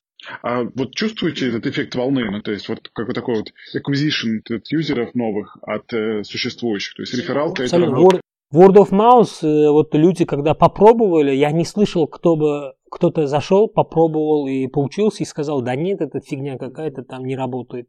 Нету такого. Люди пользуются, говорят, или из-за того, что они ленивы, не продолжают, но при этом отзываются, говорят, ну вообще классно, ну просто ребенок не, не усидчивый, не хочет, или там сам не захотел, или времени нет, что-то такое. А по качеству платформы никаких привлеканий нет. Окей. А, Патер, сейчас перейдем уже так более-менее финальной части. А про Аструм хочу вас поспрашивать. То есть это, конечно, а, шикарная история, и я здесь уже погулял, пока приехал. Мы сейчас в стенах э, школы, академии находимся. Расскажите тоже про историю создания, почему вообще решили делать такой грандиозный проект, и ну, там дальше уже поспрашиваю по нему. Сначала про историю создания. Ну, история сознания.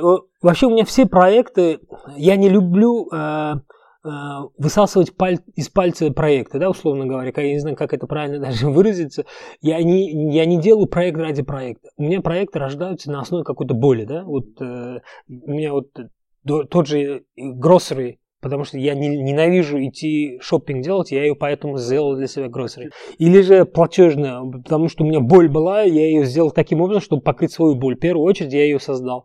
Хан через свою боль мы прошли, но благотворительно, тем не менее, поэтому сделали так. Не потому, что мы решили сделать проект. А хан, э, этот Аструм, э, такая же история. У меня есть несколько IT-компаний, мы туда периодически людей нанимаем, и э, постковидный, постковидный период, даже у нас на, да, на, раньше этого началось, бум IT-сектора. И в большом количестве ребят начали нанимать, банки очень начали много инвестировать, другие крупные IT-компании. На, на рынке не хватает программистов. И цены начали возрастать. Мне очень трудно своим а, партнерам за рубежом, например, объяснить, почему у меня там прайс тег на этих э, за последний год 40% вырос, да. И э, мы начали активно искать решения, ну, решение надо взращивать. Взращивать внутри компании накладно, рискованно и not scalable. Потому что ты взрастил, он убежал, другого привидел, и ты превращаешься в некий как бы, э, как благотворительную деятельность. Да, да твой core бизнес меняется на образование. Абсолютно, да. И поэтому я сказал, долж, до, этим должен заниматься другой кто-то. Если при необходимости он должен делать это делать for money, и э, это должно быть э, благо для всех. И когда начал смотреть э, на текущие IT-школы э, и IT-академии, которые у нас есть на сегодняшний день, я сразу понял, что вот я сразу пытаюсь э, смотреть в корень, они не scalable. Не scalable с точки зрения, вот если ты, ты посмотришь, окей, ты, сколько у тебя там человек? Ну, тысяча. Предположим, ты вот круто хочешь вырасти, да, 10 тысяч можешь сделать? Нет, не могу. Почему? А учителей же нет.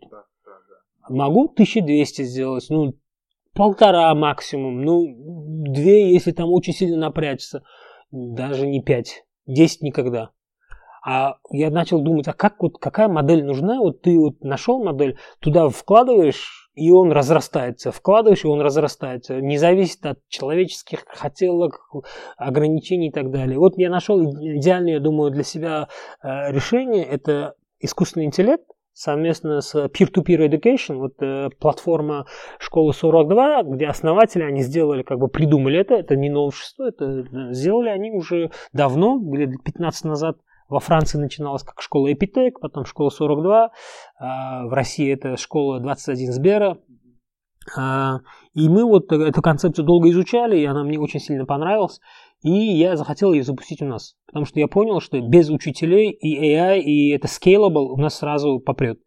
А, а, начал искать место по своим возможностям. Мы то, что хотели в городе сделать, получалось маленькое, не, не очень эффектное, я хотел что-то такое грандиозное, да, большое, потому что съездили на кампус э, этого э, американского э, школы, американской школы 42, ну там огромный, напротив около Гугла, ну он поменьше, чем нас.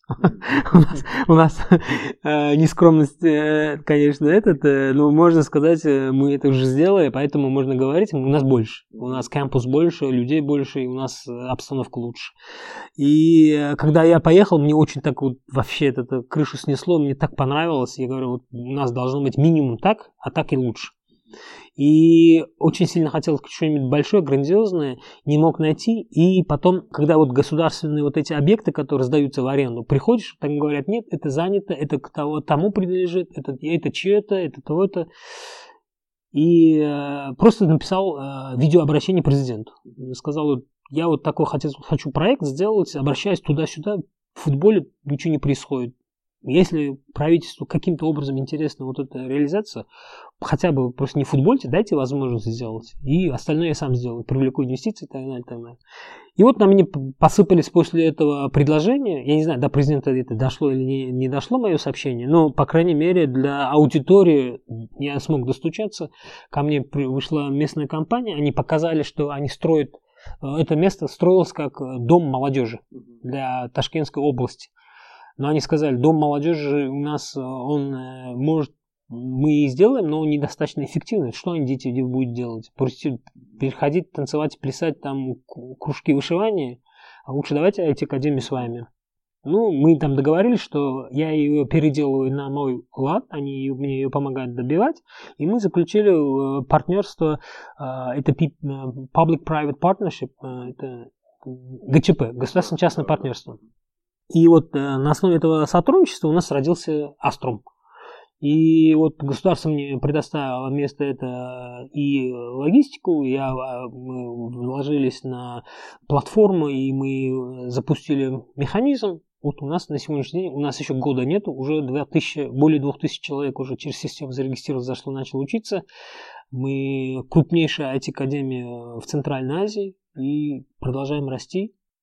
Круто. А, да, я уже успел, кстати, пройтись и посмотреть на Маквелли. Я сначала не понял, что такое Маквелли, когда мне сказал Язуф. Э, ну, сначала даже не понял, не переспросил, а потом, когда зашли, я уже понял. Как бы, почему это Уэлли, да? Да, да, да, и почему это Маквелли, да, да. Когда там, не знаю, сколько их там, 300, 500. А у вас же это это будет э, голосом, да? Может, это надо сказать слушателям, что это значит? Да, да, да, но Маквелли, да, это долина маков, как бы, потому что ты заходишь, и там огромное количество макинтошей стоит. Да. У нас вот э, самая большая концентрация маков, э, можно сказать, в Центральной Азии. Мы 700 э, их здесь поставили, и только в одном зале, где вот вы смотрели, там их 270. И на каждом этаже по 270, и по всему кампусу общее количество где-то порядка 700. Ну, мы хотели создать некую среду, где ребята приходят, и они оказываются в неком другом мире. Они вот должны только ауру почувствовать, что это вот что-то новое, что-то вот не, не совсем стандартное. И вот э, это должно как бы мотивировать на то, чтобы делать нестандартные как бы поступки, потому что у нас образование, оно нестандартное. У нас нет учителей, они приходят сюда, они первый вопрос, родители особенно спрашивают, а где учителя? Я «А у нас их нету. Ничего себе, за что я деньги плачу? Такие вопросы начинаются, конечно, потом, потом спокойно объясняем, что это искусственный интеллект и так далее. А, окей. И... Ну, сейчас таких вопросов меньше, потому что у нас активность такая пошла, что уже не приходят люди сами, а приходят э, знакомые знакомых которые уже объясняют, что это такое, что с чем они сталкиваются, и что это не просто уже качественный контент пошел. Слушайте, да, здесь э, я у меня лично меня тоже касалась эта история, потому что у меня брат а, жены, он а, отучился как раз, э, учится даже до сих пор в школе 21 в Казани. А, да, мы там вот. были. Классное место, кстати. Да, да, да, да, да. И я как раз понимаю, что эта история во многом про мотивацию. Ну, то есть вот как бы про некую силу вовлечения а, учащегося в процесс. И также это перекликается вот с тем, что вы в самом начале говорили, когда а, про а, то, что хотелось бы передать своим детям, про некий навык находить информацию. И вот э, здесь они как раз ты приходишь, и ты вынужден находить эту информацию. Ты вынужден знакомиться со своими друзьями, там, новыми одногруппниками. Вот это peer-to-peer обучение, это, конечно, магия с точки зрения и развития софт-скиллов, и развития предметных навыков.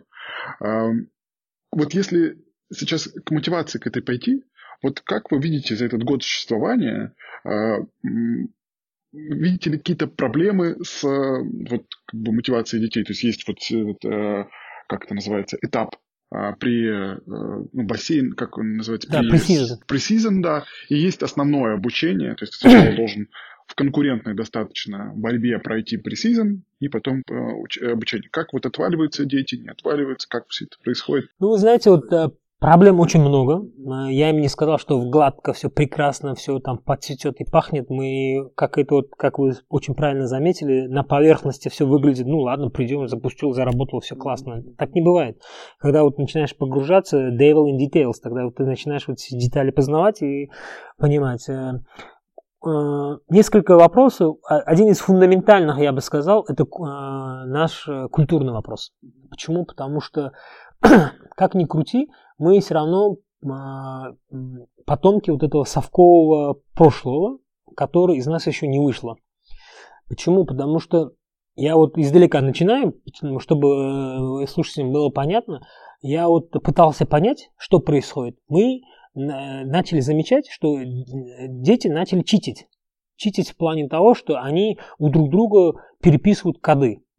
И наши американские партнеры это не понимают. Вот э, э, по сравнению с другими, у нас у них несколько кампусов по, по миру, по лицензии мы Узбекистан, э, эксклюзив. И они вот спрашивают, э, как так получается, что вот у вас показатель в 2-3 раза иногда больше по сравнению с другими? Э, как так получается? Почему вас читят? И мы дол- долго начали этим заниматься, более глубоко. Не просто так, чтобы там всем по башке бить нельзя, нельзя, это не работает. Я хочу, чтобы разобрались в сути, да, в чем. И анализируя эту ситуацию, я прихожу все больше к этому заключению, что это у нас внутри глубоко, глубоко сидит, в плане того, что у нас есть такое, такое понимание совковское, что вот есть я, и есть за пределом меня. Все, что за пределом меня, это государство, это вот оно, оно чужое, оно, э, они, человек не отождествляет себя с государством, мы не едины. Э, государство это некая сущность, которую надо вот каким-то образом нагнуть, каким-то образом надо тогда как-то делать таким э, методом, чтобы оттуда извлечь что-нибудь такое. И вот надо обмануть, и надо вот сделать, выйти из этой ситуации таким образом. И вот эта э, ментальность, оно, оказывается, настолько глубоко сидит, несмотря на то, что вот СССР развалился, совковость, как бы можно, можно сказать, распалась, да, но оно до конца еще не ушло. Вот мы на этой э, волне э, отношения к государственности, к ней, как, грубо говоря, как вор по отношению к э, государству. Я должен от, отбить что-то, вытащить и забрать. Вот такое отношение, оно глубоко сидит. И у них, что парадоксально, они должны, должно быть иногда даже есть э, возможность, чтобы он зашел и написал сам, но он не хочет париться, когда есть возможность это просто читить. Несмотря на то, что для себя это все делаешь. Несмотря на то, что вот мы сейчас пытаемся это про, про, про, преподнести таким образом, что ты сам себя обманываешь, что ты вредишь себе и так далее, и так далее. А, потихоньку пытаемся выравнивать ситуацию. Ну, чтобы вы понимали, у нас каждые два месяца новый инфлоу. Это вот мы новый инфло вот этих ребят, которые абсолютно вне нашей культурной среды, мы их новый поток получаем. Единственное э, решение я в этом вижу, что мы создадим у себя здесь некую ауру, некий костяк, который будет отторгать и э, э, не, преем, не преемствовать и не, не признавать вот такое отношение к образованию, что ты не, не читишь не потому, что не можешь, а то потому, что ты не приемлешь, потому что это выше твоего достоинства. Вот, э, поэтому тоже ниже твоего достоинства, что не должен, не должен ты этого себе позволять опускаться так. Вот, вот такую хотим э, культуру привить, э, это на будущее, конечно. Мы сейчас с этим работаем. Э, второе, то, что люди не видят стандартным вот, проблемность того, что они не видят учителей. Это тоже как бы вначале напрягает, но они потихоньку туда начинают заходить, и они постепенно начинают общаться в среде, где их не, не ведет кто-то, они неведомые, они уже самостоятельные, они независимые, они должны добывать сами информацию и сами ее распаковывать и сами имплементировать. Вот этот mindset, это, я думаю, это какой-то парадайм shift проходит э, в осознании людей, и если мы продержимся достаточно большое количество времени, и через нас пройдет десяток тысяч э, молодых людей, появится какой-то некий костяк, которым, которым а, будет чуждо вот эти всякие непонятные методологии, э, не, ну, не, не то что методологии, вот, вот эти а, понятия в обществе, которые им будут чужды, и они их будут постепенно вокруг себя тоже менять. Надеюсь, потом и понимание поменяется общество. Да, то есть это в любом случае образование такая игра в долгую, то есть это нельзя прийти, построить. А это единственное. Я вот э, не верю в никакие другие реформы, как реформа образования. Ни одна экономическая реформа не а, имеет шансы на успех, если нет образованной части населения. Потому что даже если оно образованное, даже если оно умное, если вы хотите поменять в экономике или в социальном строе, или вообще мировоззрение той или иной страны, это только через образование.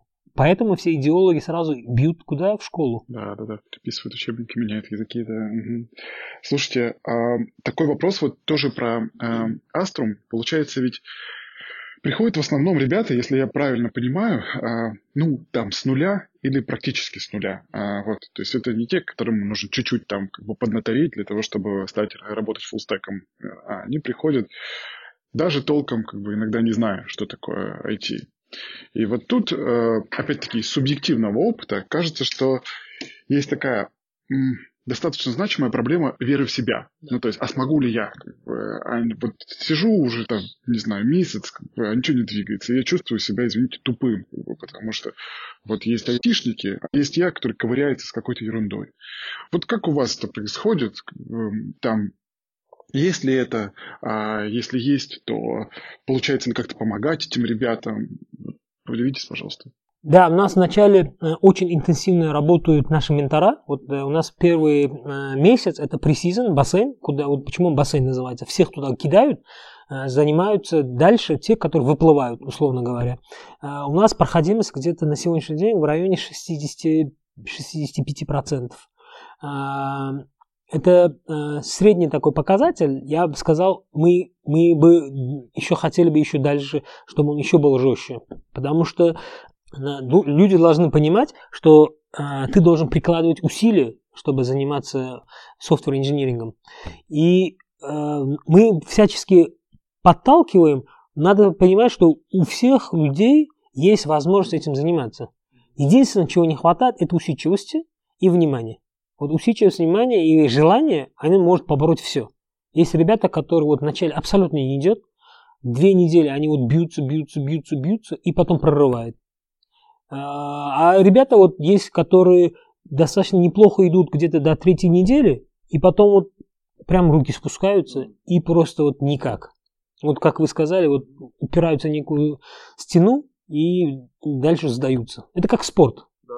А, вот мы там пытаемся через наших менторов, через наших э, предыдущих э, э, студентов, то есть которые уже прошли этот этап, делать им некие какие-то мероприятия, где они рассказывают про свой опыт прохождения и так далее. И пытаемся неким образом а, подбодрить. Но не более того, мы не можем за него что-то сделать. Ты должен сам это, утопай, это дело утопающего, дело самого утопающего больше никак в бассейне не, не решается вопрос, ты должен выплыть. Если ты не выплыл, ну окей, это не значит, что ты тупой, это не означает, что ты, как бы, тебя списали. У нас появляются сразу другие варианты. У нас есть курсы, например, мы сейчас запускаем курсы тестировщиков. А, это вот ребята, вот, которые не прошли первый пресизон, мы им сразу предлагаем, вот может ты хочешь попросить, ну, это не означает вот, что меня если тестировщики услышат, э, и что, что это значит, ничего как бы этот, э, нет, ну есть определенный начальный этап э, развития направления тестировщика, который не требует огромного количества знаний точных наук, мы должны это как бы э, четко для себя осознавать. Вот для этих ребят мы создаем вот такую возможность. Ну, человек хочет, ну, не дается, не получается. Остаться в среде? Да, остаться в среде, в этой экосистеме, ну, есть другие направления. Или же, например, человек более креативен. Для них у нас есть э, курсы по 3D-дизайну. Они для 3D-моделирования. Вот все, что мета развивается, мы пытаем направить их туда. Вот мы говорим, ребята, там вот э, голубой океан, Metaverse развивается, был, будет огромный поток на, э, запроса на все 3D Э, моделированные вещи, так что качайте туда, там можно потом неплохо там развиваться далее. Подсвечиваем. Вот э, остальное вот, мы, мы дальше не можем. Мы, мы даем только создаем среду, даем возможность и можем подсказать. Остальное за человеком. В конечном итоге ответственность на тебе. Окей, а, Патер, переходим уже прям к финальной части. А, скажите, возможно, немного общий вопрос, но, может быть, подсветите вот свое а, видение.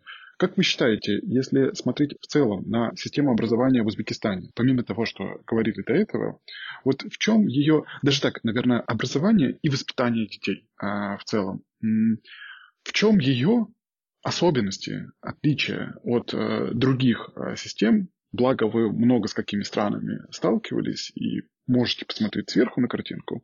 Вот если можете какие-то подсветить штуки, было бы очень интересно. Ну, у нас э, исторически так сложилось, есть э, э, хорошая школа математики.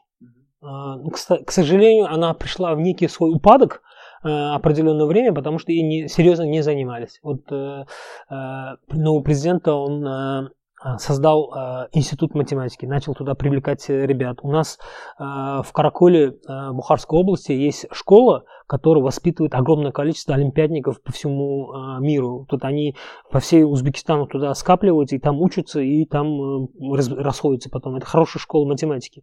И э, я думаю, э, те э, э, школы, которые каким-то образом сохранились, их надо э, вот брать оттуда лекалы и культивировать и развивать. Вот исторически они у нас сложившиеся, это школа математики, у нас есть школа физиков э, неплохая, которая на одно время сложилась. Ну, кибернетику мы растеряли, они как бы они разбежались, и на этом IT уже дальше пошло, это мы как бы растеряли. Остальные науки я не специалист и не могу комментировать, потому что наверняка там по филологии, философии есть какие-то свои как бы направления. Э, но у нас есть вот э, не относящиеся, конечно, образованию, есть хорошая школа, э, показывает уже себя школа шахматистов. Достаточно неплохо наши ребята показывают себя. Кстати, у меня, откуда я школу шахматистов знаю, у меня дети тоже увлекаются шахматами. Ну, сейчас времени меньше, они там тоже участвовали в турнирах, там выигрывали медали, но поэтому из-за того, что они уже ушли глубоко в этот э, школу, на определенном этапе шахмате надо выбирать. Ты идешь профессионально или же или хобби. Там вот они до, до этого до этапа дошли, но все-таки выбрали оставить это как хобби. Ну, до, до сих пор дома играют. И вот э, я думаю, вот такие отличительные э, школы, а, они каким-то образом сохранившиеся есть, их надо, ну их мало, их надо вот взять и культивировать и развить на новый этап. Это, это главное. Второе, э, у нас, э, как ни крути, э, есть у населения некий изначально заложенный стимул к перфекционизму. Э, я не знаю, вот вы обратите внимание, у нас любят, люди чуть-чуть дотошные. Они любят до деталей, там, доковырять, доделать. Вот эту, эту, эту вещь. Я, я считаю это как некая культурная особенность. Это надо правильно культивировать. Это, этим надо правильно воспользоваться. Если это поставить в правильное русло, за этим можно, потому что в Узбекистане самый большой и самый недооцененный ресурс – это человеческий все наше вот это золото, то, что мы второе, третье место в мире по золоту, то, что у нас газ, то, что у нас... Я в это абсолютно ничего не верю, потому что будущее Узбекистана за человеческим ресурсом. Я это вот, вот это могу с любым человеком сидеть часами, спорить, доказ, я докажу, и я в это очень сильно верю. Потому что Узбекистан на будущее будет страна, которая будет э, э, развиваться и выходить э, на мир только через развитие человеческого ресурса. И мы должны, вот сейчас это правильно поняли, новое правительство начало очень сильно акцентировать на развитие IT, туда начали очень сильно направлять ресурсы, льготы, развитие, фокус и так далее. И это развивается. И молодежь к этому стремится. И это даст хороший буст через десяток лет, потому что создастся некий пласт людей, которые за счет этого, условно говоря, содержат семью. И это будет служить как бы примером для других. А Узбекистан, как вы знаете, единственная double landlocked страна. Это, вот, это означает, мы не имеем доступа к морю, и наши соседи не имеют прямого доступа к открытому морю. Ну, там Каспий это не считается. А, поэтому вот вы, мы, и это, по-моему, еще Лих, э, Лихтенштейн или Лихтенштейн, по-моему, две, две страны в мире такой э, феномен. И поэтому особо много думать о крупных таких товарных экспортных позициях не приходится, а сырьевым придатком мы не должны становиться. Поэтому мы должны умственным трудом, умственным развитием, человеческим ресурсом пытаться занять свою некую нишу в мире. Окей. Okay. Uh, короткие вопросы. Uh, вот, Батыр, у вас старшему uh, сыну Джафару 17 сейчас. Где хотели бы, чтобы он учился? И где хотели бы, даже так не про Джафара конкретно, а в целом про детей, где хотели бы, чтобы они учились, и где хотели бы, чтобы они жили? Окей. Okay. Э, где хотели бы учиться, э, это зависит от направления. Потому что э, я опять-таки же для, даже по выбору направления я пытаюсь не навязывать. Ну, я знаю, что у меня вот сын уже, уже сейчас уже подает в университет, ему интересно направление э, робототехники, э, искусственного интеллекта и что-то связанное между ними, и вот это э, machine learning и так далее. Это однозначно Америка. Потому что там идти время тратить э, по другим э, странам, ну, однозначно надо принять э, факт, потому что я образованием по, по AI э, интересовался, углублялся, я знаю, что это там. Вот там это сердцевина. Если же у моих э, младших появятся другие интересы, в зависимости от интересов я подскажу. Если, например, условно говоря, у кого-то появится интерес к арт, я, наверное, им подсоветую Европу. Или же я, например, такой хардкорный такой инжиниринг, а, чисто машиностроение или что-то такое, наверняка больше Германии или там а, или Юго-Восточную Азию какую-нибудь, э, где вот они там уперто этим очень сильно занимаются. А, или больше социальные науки, зависит от направления опять-таки же. Вот исходя из этого я буду рекомендовать. Такой панацеи, что он должен туда-то поехать, нету. Ну, однозначно в Узбекистане я не считаю, что до сегодня, на сегодняшний день они могут э, на сегодняшний день добыть то образование, которое они бы захотели. Может, младшие, пока они возраст, вырастут, может появиться э, хорошие президенты, но на сегодняшний день мы, я вот э, э, для своего сына, если он меня спросит, я бы сказал, лучше иди туда. Это больше более полезно. А в целом вы жить, да, еще сказали? Да, да, да, жить. Вот вы сейчас много стран увидели, увидели их плюсы и минусы, и, наверное, нет иллюзий относительно там, того, что где-то здесь идеально, как бы, а вот здесь там совсем плохо. Вот если бы вы сейчас э, советовали ну, смотрите, мы прожили в нескольких странах, э, все равно мы считаем, где бы ни жили, мы считаем э, дом Узбекистан. Мы всегда возвращаемся к истокам. Э, но, тем не менее, э, опять-таки же от, э, зависит от выбора профессии и направления и интересов, человек должен находиться в той среде, где он себя, себя чувствует комфортно и востребованным. Вот в этом случае мне вот отец любил рассказывать одну притчу. Суть сводится к тому, что только ювелир может оценить золото или золотую деталь именно таким качеством. Например, если у вас вы хотите продать э, золотое кольцо э, условно своему соседу, он вам предложит там энное количество денег. Но если вы понесете его ювелиру, он вам по, по, даст как бы market price, близко, близко к какому market price. Потому что э, есть э, ценители того, что у тебя есть. А твой skills, твой навык, твое знание – это то же самое, что у тебя есть. Поэтому ты должен находиться в той среде, где это востребовано. Вот по моей специфике, то, что у меня есть, то, что я владею, мне кажется, может, я ошибаюсь, а, я более востребован пока здесь. На будущее тоже не могу сказать, потому что появятся новые какие-то скиллы под востребоваться где-то, я могу поехать и съездить и пожить.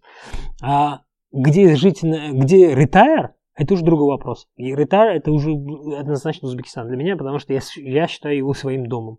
А дети, они выросли в моей э, среде, они разделяют мои как бы э, values, это как бы ценности. И для них, в принципе, такой же подход, но а, а, поработать возможно, могут быть где-то, но я думаю, истоки будут, у них а, дом будет всегда Узбекистан. Батыря, хотели бы, чтобы они были предпринимателями, ваши дети? Почему бы нет?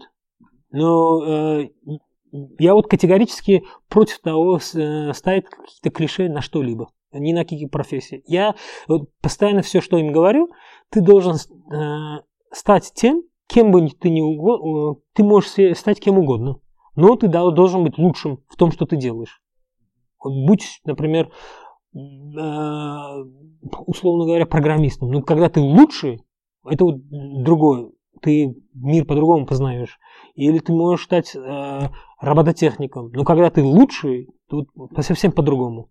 Ну, посредственностью можно быть везде. Но я говорю, чем бы ты ни занимался, делай это вот лучшим.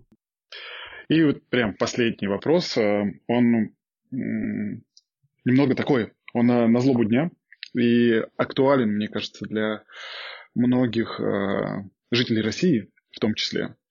Вот э, у вас, ну, мягко говоря, была такая, э, не буду сейчас ее описывать, но тяжелая история с вот одним из первых э, бизнесов или первым бизнесом с Paynet.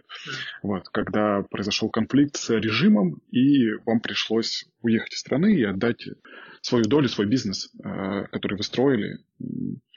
Вот для меня лично а, не просто понять, как вы после вот такого а, столкновения а через какое-то время находите в себе силы вернуться в страну и продолжать создавать ценности для страны, продолжать вкладываться в свою страну вот после этого конфликта. И мой вопрос к вам, а, а почему вы вернулись в Узбекистан? И б, что для вас Узбекистан? Что он вам дает такого, что не дает другая страна какая-нибудь, в которой вы глобально могли бы жить, в общем-то, также достаточно успешно?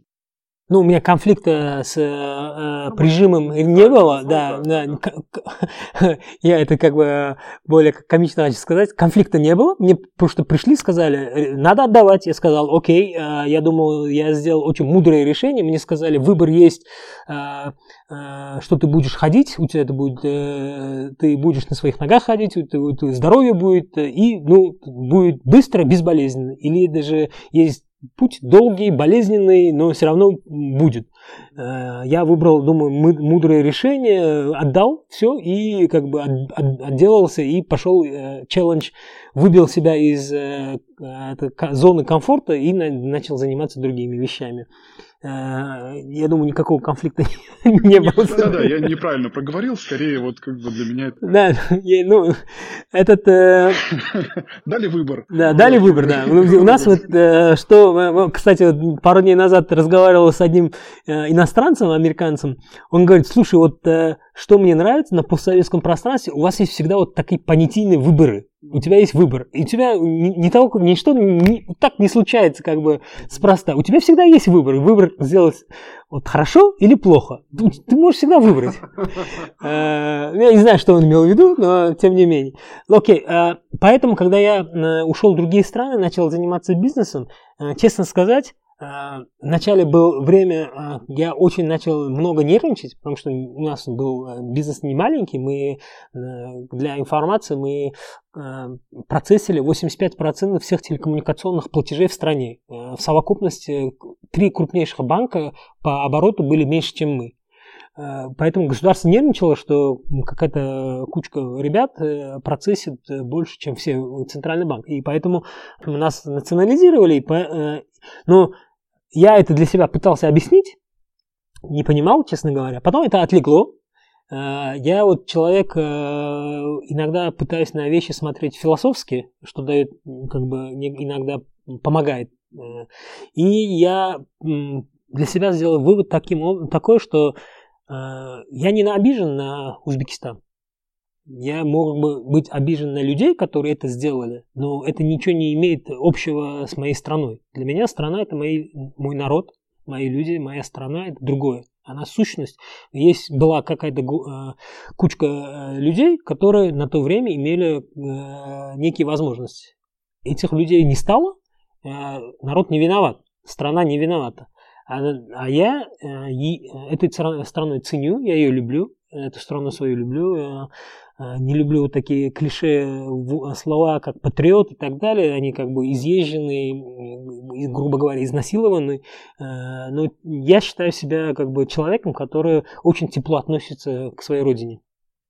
И не на словах, а вот своими действиями я пытаюсь каким-то образом ее поменять в лучшую сторону. И моя э, как бы э, маленькая, наверное, в жизни какая-то цель добиться того, чтобы внести некую маленькую лепту вот это изменение в лучшую сторону какой-то массы людей.